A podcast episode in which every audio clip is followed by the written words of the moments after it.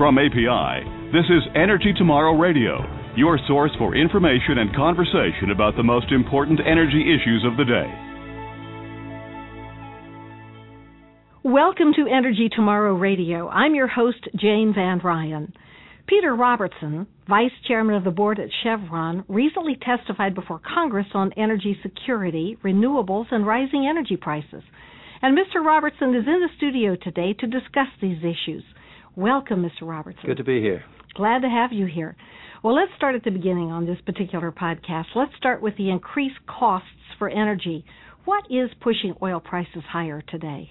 Yeah, you know, everybody's everybody's feeling the pain of a hundred dollar oil, and uh, you know, not just at the pump, but really everything that uh, that is everything we buy almost is impacted by the cost of energy. So people are concerned you know the, the the the world oil demand is is growing at a tremendous rate. And and uh, it, there's millions of people in fact billions of people in the world that are that are attempting to get out of poverty and whose standards of living are rising and who want what we have and who are demanding energy. And so the, the the rate at which the demand for energy is growing is outstripping the ability of the supply system to to handle it. And, and at a certain point, any disruption or any perceived threat of disruption causes a spike in the price. So it's really a sort of demand-led uh, boom here. So what is Chevron doing to address the situation? Well, we're doing a whole lot of things. We're doing, on the one hand, we're doing uh, investing uh, a lot of money to increase supply.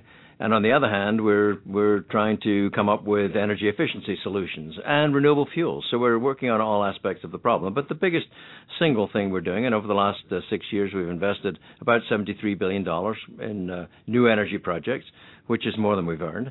And uh, this year, we'll probably spend another 23 billion dollars, uh, including 2.3 million dollars in the United States on refining and marketing activities. So we continue to add gasoline capacity to the capability of the United States. We continue to add oil and gas to the world's energy system.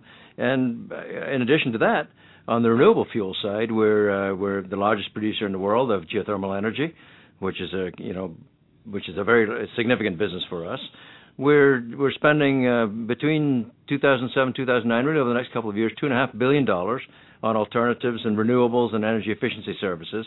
And we've formed a lot of partnerships, several partnerships, one of which I'd like to describe here with Weyerhaeuser Corporation, where, you know, Weyerhaeuser Corporation, they know plants, they know trees, they know timber ground, we know fuels, they know the chemistry of that part, we know the chemistry of our part, and together, I think we can put together a combination that will enable us to figure out how to turn lignin and cellulose into uh, energy. So we we we got uh, partnerships, and the last thing I'd mention on the uh, on the energy efficiency side is we have a company called Chevron Energy Solutions that is in business to help people save energy. And they've uh, done over the last few years about 800 projects. These are not Chevron projects; they are outside with uh, public agencies and and uh, big inst- installations. They've done about 800 projects over the last few years, and they've reduced emissions and saved energy and operational costs by about 30%. So we're try- we're generating new energy. We're working on renewables, and we're really working hard on efficiency methodology. Speaking of renewables, what's the appropriate role for renewables as part of an overall energy mix? Well, you know, we what we really need here is more of almost every kind of energy. We need all the energy we can produce. We need the oil and gas, but we also need biofuels. We need nuclear energy. We need solar energy. We need geothermal energy. All of these things that can be that can be brought to the market at some kind of reasonable cost, the the world needs. So, in addition to becoming much more energy efficient, we need all these all these fuels, and renewables is an important component of it, but it's only a component. And the reality is that if we can get to 10% of the world's fuel as renewables over the next, uh, you know, in the next uh, 10 or 15 years, we'll be doing very well. Is there a document or perhaps a guide that would help us as we move forward? Well, there's a great big guide, uh, you know, called the National Petroleum Council Study, and that that was a study that was done. It had about a thousand participants and a whole lot of people from both inside the energy industry and outside the energy, energy industry, called the Hard Truths of Energy. And what it basically pointed to was the reality of the world, and it and it had five recommendations for the United States government, to uh, which ranged all the way from moderating demand and efficiency, and you know, getting the American people on board with efficiency on the other side, raising supply, raising supply of not only oil and gas, but of all these other fuels. So there's a really good document that is exactly prepared for this purpose, and uh, called the National Petroleum Council Study, and I recommend that uh, everybody read it. Do you think that guide and perhaps some other actions by Congress and a variety of people, consumers in the United States, will eventually lead us to energy security in this country? Well, yeah. I mean, I think uh, you know we're not we're not as insecure as we might think. We've got uh, all kinds of energy sources in the United States. I mean, you just have to start with our coal reserves. But we've got coal, we've got oil, we've got gas, we've got corn, we've got uh, lots of cellulose, we got we got uh, nuclear power, we got lots of things in the United States, and we have a capability to do a lot more.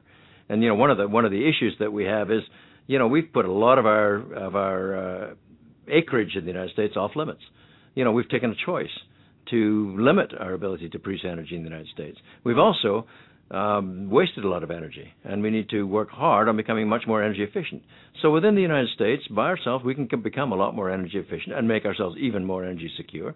We can get a lot more, more diversity of products, of energy products, and make ourselves more energy secure. And frankly, we, on the on our sort of international side, we can we can get a bigger diversity of sources of international supply instead of you know throwing rocks at people uh, you know, we ought to be uh, engaging with uh, many of the countries in the world and and and helping them uh, to open up their markets and, and develop trade and develop investment because all of these things can lead us to more energy security. Very insightful comments. Thank you so much for joining us today on Energy Tomorrow Radio. Thank you. It's good to be here. Enjoyed it.